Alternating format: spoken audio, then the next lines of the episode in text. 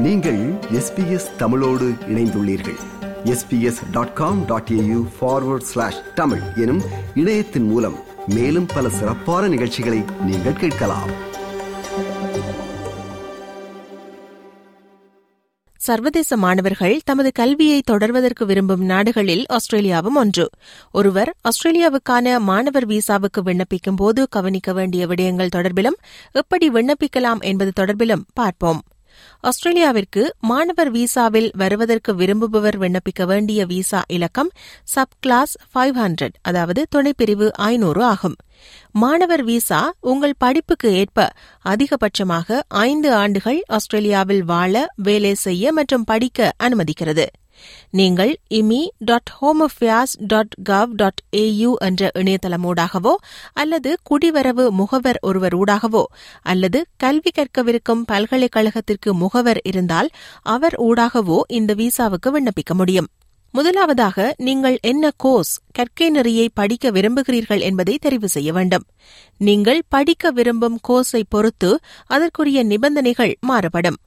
நீங்கள் தெரிவு செய்துள்ள கோர்ஸ் எந்தெந்த கல்வி வழங்குநர்களிடம் இருக்கிறது என்பதை பார்த்து அவர்களது இணையதளத்தில் உள்ள நிபந்தனைகளை கவனமாக படித்து அதற்குரிய ஆவணங்களை சமர்ப்பித்து நீங்கள் அந்த கோர்ஸை மேற்கொள்ளவிருக்கிறீர்கள் என்பதை உறுதிப்படுத்தும் ஆவணங்களை அந்த பல்கலைக்கழகத்திடமிருந்தோ கல்வி நிறுவனத்திடமிருந்தோ பெற்ற பின்னர் ஆஸ்திரேலிய மாணவர் விசாவுக்கு விண்ணப்பிப்பதற்கான செயற்பாடுகளை ஆரம்பிக்கலாம். இது தொடர்பில் விளக்குகிறார் மெல்பர்னில் குடிவரவு முகவர் மற்றும் சட்டத்தரணியாக பணியாற்றும் திருமதி மரியம் அவர்கள். ஆஸ்திரேலியன் விசா ஒன்றுக்கு அப்ளை பண்ணும் பொழுது அதில் முதலாவதாக கவனிக்க வேண்டிய விடயம் வந்து நீங்கள் உங்களுக்கு பிடித்தமான கோர்ஸில் என்ரோல் ஆகி இருக்க வேண்டும். அதுதான் த ஃபர்ஸ்ட் ஸ்டேஜ் என்று சொல்லலாம். ஸோ நீங்கள் முதலாக எந்த கோர்ஸினை செய்ய போகிறீர்கள் என்று தெரிவு செய்து அந்த கோர்ஸ் கேட்கக்கூடிய ரிக்குவயர்மெண்ட்ஸ் அதுகள் எல்லாம் உங்களிடம் இருந்தால் ஒருவரிடம் இருந்தால் அவர் தான் படிக்க விரும்பும் இந்த ஸ்டேட்டோ டெரிட்டரி ஆஸ்திரேலியாவில் அதனை சூஸ் பண்ணி அந்த ஸ்டேட்டில் இருக்கும் யூனிவர்சிட்டிக்கு அவர் அப்ளை பண்ண வேண்டும்.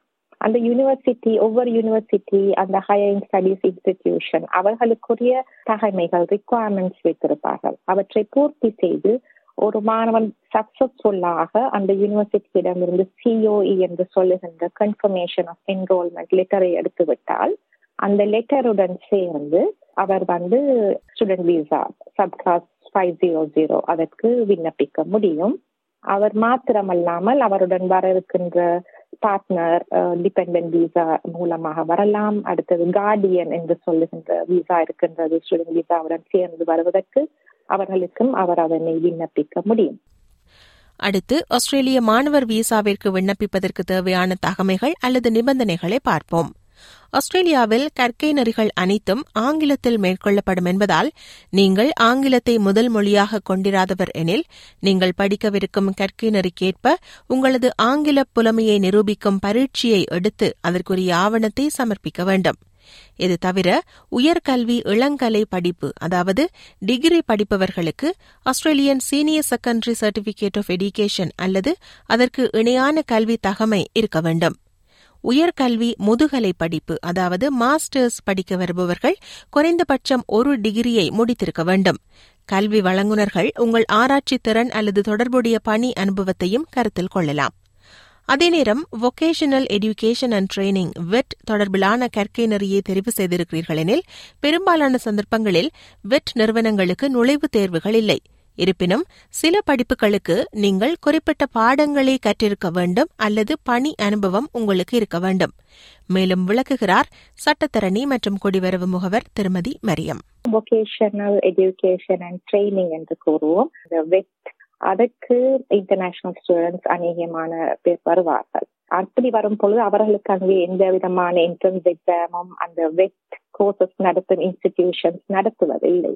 இருந்தாலும் அந்த வெட் கோர்சஸ் அநேகமாக ட்ரேட் குவாலிபிகேஷன்ஸ் அப்படியான குவாலிபிகேஷன்ஸுக்கு படிப்பதற்காக விண்ணப்பிக்கும் பொழுது அங்கே அந்த இன்ஸ்டிடியூஷன்ஸ் வந்து அவர்கள் அந்த மாணவர்கள் ஏற்கனவே ஏதாவது ஒரு அது சம்பந்தமான ஒரு கல்வி தகமைகள் வைத்திருக்க வேண்டும். அல்லது ஏதாவது சப்ஜெக்ட் ஃபாலோ பண்ணிருக்க வேண்டும். அதுவும் இல்லை என்றால் ஏதாவது ஒர்க் எக்ஸ்பீரியன்ஸ் அந்த துறையில் அவர்களுக்கு இருக்க வேண்டும் என்று அந்த இன்ஸ்டிடியூஷன்ஸ் எதிர்பார்க்கும் இல்லையென்றால் அவை இரண்டும் இருக்க வேண்டும் என்று. ஒருவர் ஒரு வொகேஷனல் எஜுகேஷனை ஒரு கோர்ஸை சூஸ் பண்ணினால் அதிலே சில சப்ஜெக்ட்ஸ்கள் ஏற்கனவே அவர் பூர்த்தி செய்திருக்க வேண்டும். அத்துடன் சேர்ந்து இல்லை என்றால் அவருக்கு அந்த ஒர்க் எக்ஸ்பீரியன்ஸ் இருக்க வேண்டும் என்ற இன்ஸ்டிடியூஷன் நிபந்தனை இருக்கும் வொகேஷனல் கோர்ஸஸுக்கு இனி விசாவுக்கு விண்ணப்பிப்பதற்கான படிமுறைகளை தெரிந்து கொள்வோம். நீங்களாகவே விண்ணப்பிக்கப் போகிறீர்கள் என்றால் immi dot home affairs dot gov dot AU என்ற இணையதளத்தில் உங்களுக்கான இமி அக்கவுண்ட் ஒன்றை உருவாக்கி அதனூடாக விண்ணப்பிக்க வேண்டும். விண்ணப்பிப்பதற்கு தேவையான அனைத்து ஆவணங்களையும் சமர்ப்பிப்பதற்கு தயார் நிலையில் வைத்திருக்க வேண்டும். முக்கியமாக உங்கள் கற்கை நெறியை உறுதிப்படுத்தும் பல்கலைக்கழக கடிதத்தின் நகல் ஆங்கில புலமையை நிரூபிக்கும் சான்றிதழ் ஆஸ்திரேலியாவில் தங்கி கல்வி கற்க போதுமான நிதி உங்களிடம் இருக்கிறது என்பதற்கான ஆதாரம் ஓவர்சீஸ் ஸ்டூடெண்ட் ஹெல்த் கவர் மருத்துவ காப்பீடு உள்ளதற்கான ஆதாரம் மற்றும் ஜெனுவின் டெம்பரரி என்ட்ரண்ட் ஜிடிஇ ஆகியவற்றை விண்ணப்பத்துடன் சமர்ப்பிக்க வேண்டும்.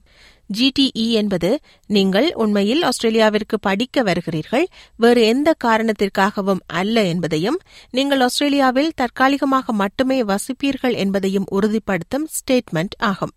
அதே நேரம் ஆஸ்திரேலியா வருவதற்கு முன்பாக நீங்கள் நல்ல உடல் நலத்துடன் இருக்கிறீர்கள் என்பதை உறுதிப்படுத்தும் வகையில் மருத்துவ பரிசோதனை ஒன்றுக்கும் நீங்கள் உட்படுத்தப்படலாம். விசா விண்ணப்ப கட்டணம் தற்போது அறுநூற்றி ஐம்பது டாலர்களாக காணப்படுகின்றது.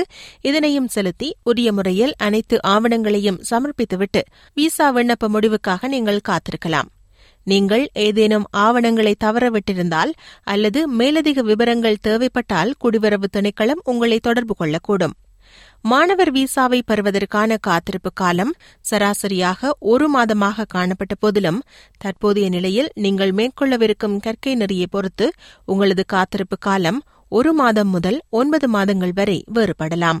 உங்களுக்கான விசா கிடைத்த பின்னர் நீங்கள் ஆஸ்திரேலியா வரும்போது இங்கே நீங்கள் இரு வாரங்களுக்கு அதாவது ஃபோர்ட் நைட்டுக்கு அதிகபட்சமாக நாற்பது மணி நேரம் வரை வேலை செய்ய அனுமதிக்கப்படுவீர்கள். அத்துடன் விடுமுறையின் போதும் வரம்பற்ற மணி நேரம் வேலை செய்ய அனுமதிக்கப்படுவீர்கள். இருப்பினும் ஆஸ்திரேலிய அரசு தற்போது வழங்கியுள்ள தற்காலிக சலுகையின்படி மாணவர்கள் தங்கள் வழக்கமான வரம்பான நாற்பது மணி நேரத்திற்கும் மேல் அனைத்து துறைகளிலும் பணிபுரிய அனுமதிக்கப்படுகின்றனர். அதேபோன்று தற்போது மாணவர்கள் ஆஸ்திரேலியாவுக்கு வந்தவுடன் வேலை செய்ய தொடங்கலாம். அவர்களின் பாடநெறி தொடங்கும் வரை காத்திருக்க தேவையில்லை. இது ஒரு புறமிருக்க மாணவர் விசாவில் ஆஸ்திரேலியா வரும் பலருக்கு இருக்கும் கேள்வி மாணவர் விசாவில் வந்து ஆஸ்திரேலியாவில் நிரந்தர வதிவிடம் பெற முடியுமா என்பதாகும். இதற்கான பதிலை முன்வைக்கிறார் திருமதி மரியம் அவர்கள். அநேகமான மாணவர்கள் இன்டர்நேஷனல் ஸ்டூடெண்ட்ஸ் ஆஸ்திரேலியாவுக்குள் வந்தவுடன் அவர்கள் திரும்பி போவதை விட ஒரு பெர்மனன்ட் பாத்வேயை போட்டு பெர்மனன்ட் ரெசிடென்ட் விசாவை எடுத்து ஆஸ்திரேலியாவிலே செட்டில் ஆகுவதற்கு தான் விரும்புவார்கள். அப்படியான மாணவர்கள் கருத்தில் கொள்ள வேண்டிய முதலாவது விடயம் வந்து அவர்கள் சூஸ் பண்ணும் கோர்ஸ் அந்த கோர்ஸ் வந்து வெரி இம்பார்ட்டன்ட் அந்த கோர்ஸிலே தான் அவர்கள் எதிர்காலம் தங்கி இருக்கின்றது ஆஸ்திரேலியாவில் என்று கூறலாம். அதற்காக அந்த இமிகிரேஷன் பர்பஸுக்காக மாத்திரம் கோர்ஸினை சூஸ் பண்ணுங்கள் என்று நான் கூற வரவில்லை. அப்படி சூஸ் பண்ணினால் அந்த கோர்ஸ் மீது ஒரு பிடிப்பு கூட இல்லாமல் போய்விடலாம். உங்களுக்கு அந்த கோர்ஸ் பிடித்திருக்க வேண்டும். அந்த மாணவனுக்கு கோர்ஸ் பிடித்திருப்பது போலவே அந்த கோர்ஸ் வந்து ஆஸ்திரேலியாவின் ஆக்கியூபேஷனல் லிஸ்டிலே இடம் பெற்றிருக்க வேண்டும் என்பது மிக முக்கியம். அதன் பின்பு அந்த ஸ்டடீஸை முடித்த பின்பு ஒரு இன்டர்நேஷனல் ஸ்டூடெண்ட்டுக்கு டூ இயர்ஸ் சக்சஸ்ஃபுல்லாக கோர்ஸை முடித்ததன் பின்பு கொடுக்கப்படும் ஒரு விசா மிக இம்பார்ட்டன்டான ஒரு விசா தான் டெம்பரரி கிராஜுவேட் விசா என்று சொல்லுகின்ற subclass four eight five temporary graduate visa ஒரு மாணவன் தனது படிப்பை இரண்டு வருட கால படிப்பை முடித்த பின் அவனுக்கு ஆஸ்திரேலியாவில் அது கொடுக்கப்படும் ரெண்டு streams one is graduate stream அடுத்தது போஸ்ட் ஸ்டடி ஒர்க் ஒன்று இருபத்தி நாலு மாதம் அடுத்தது டூ டு ஃபோர் இயர்ஸ் கொடுக்கப்படும் அந்த காலத்தினை அந்த ஸ்டூடெண்ட் மிகவும் கவனமாக பாவிக்க வேண்டும் அந்த காலத்திற்குள் தான் தன் பிஆருக்குரிய பாஸ்வேயை போட முடியும் அந்த காலத்திற்குள் அவன் படித்த படிப்புக்குரிய வேலையை தேடி எடுக்க வேண்டும் for an example IT student IT கோர்ஸை கம்ப்ளீட் பண்ணினவுடன் அந்த ஐடி சம்பந்தப்பட்ட ஒரு ரிலேட்டட் ஃபீல்டிலே அந்த டெம்பரரி கிராஜுவேட் விசாவுக்குள் வேலையை தேடி சேராரானால் அவர் ஸ்கில் மைக்ரேஷன் போடும் பொழுது அவருடைய ஆஸ்திரேலியன் குவாலிஃபிகேஷனோடு சேர்ந்து ஆஸ்திரேலியன் ஒர்க் எக்ஸ்பீரியன்ஸையும் காட்ட முடியும். அப்ப அதற்கு வேறாக அவருக்கு பாயிண்ட்ஸ் கிடைக்கும். அந்த பாயிண்ட் சிஸ்டத்தில் தான் ஸ்கில் மைக்ரேஷன் ஒர்க் பண்ணுவது. அதே அது ஸ்கில் மைக்ரேஷனுக்கு அதே போன்று சில மாணவர்கள் படித்து முடித்து விட்டு இந்த இடைப்பட்ட காலத்தில் விசாவில் கிராஜுவேட் விசாவில் இருக்கும் பொழுதே அவர்களுக்கு சூட்டபிளான எம்ப்ளாயர்ஸ் தேடிக்கொள்வார்கள். அந்த எம்ப்ளாயர்ஸுக்கு இவர்களுடைய தொழில் பிடித்து இவர்களை எம்ப்ளாயர் ஸ்பான்சர் விசாவிற்கு ஸ்பான்சர் பண்ண முன் வருவார்கள். ஆனால் அந்த எம்ப்ளாயர் ஸ்பான்சருக்கும் ஸ்பான்சர் விசாஸுக்கும் செப்பரேட்டான விசா ரிக்குவயர்மெண்ட்ஸ் இருக்கு. அதையெல்லாம் அவர்கள் பூர்த்தி செய்ய வேண்டும். பூர்த்தி செய்தால் எம்ப்ளாயர் ஸ்பான்சர் விசாஸுக்கு போகலாம். அதே போன்று ஜென்ரல் ஸ்கில் மைக்ரேஷன் விசாஸுக்கு போகலாம். Independent visa sponsor visa regional visa என்று பல தரப்பட்ட கேட்டகரிஸ் அந்த ஜென்ரல் ஸ்கில் மைக்ரேஷனில் இருக்கின்றன. ஒவ்வொன்றுக்கும் டிஃபரெண்ட் டிஃபரெண்ட் ரிக்குவயர்மெண்ட்ஸ் இருக்கின்றது. அது ஒரு complicated and complex process but time எடுத்து மாணவர்கள் அதனை ஆதாரமாக பின்பற்றினால் நிச்சயமாக ஸ்டூடெண்ட் விசாவில் இருந்து பிஆர் பாஸ்வேக்கு போகலாம். மாணவர் விசா பற்றிய கூடுதல் தகவல்களை உள்துறை அமைச்சின் இணையதளத்தில் பெற்றுக்கொள்ளலாம். இது போன்ற மேலும் பல நிகழ்ச்சிகளை கேட்க வேண்டுமா? Apple podcast Google podcast Spotify என்று பாட்காஸ்ட் கிடைக்கும் பல வழிகளில் நீங்கள் நிகழ்ச்சிகளை கேட்கலாம்.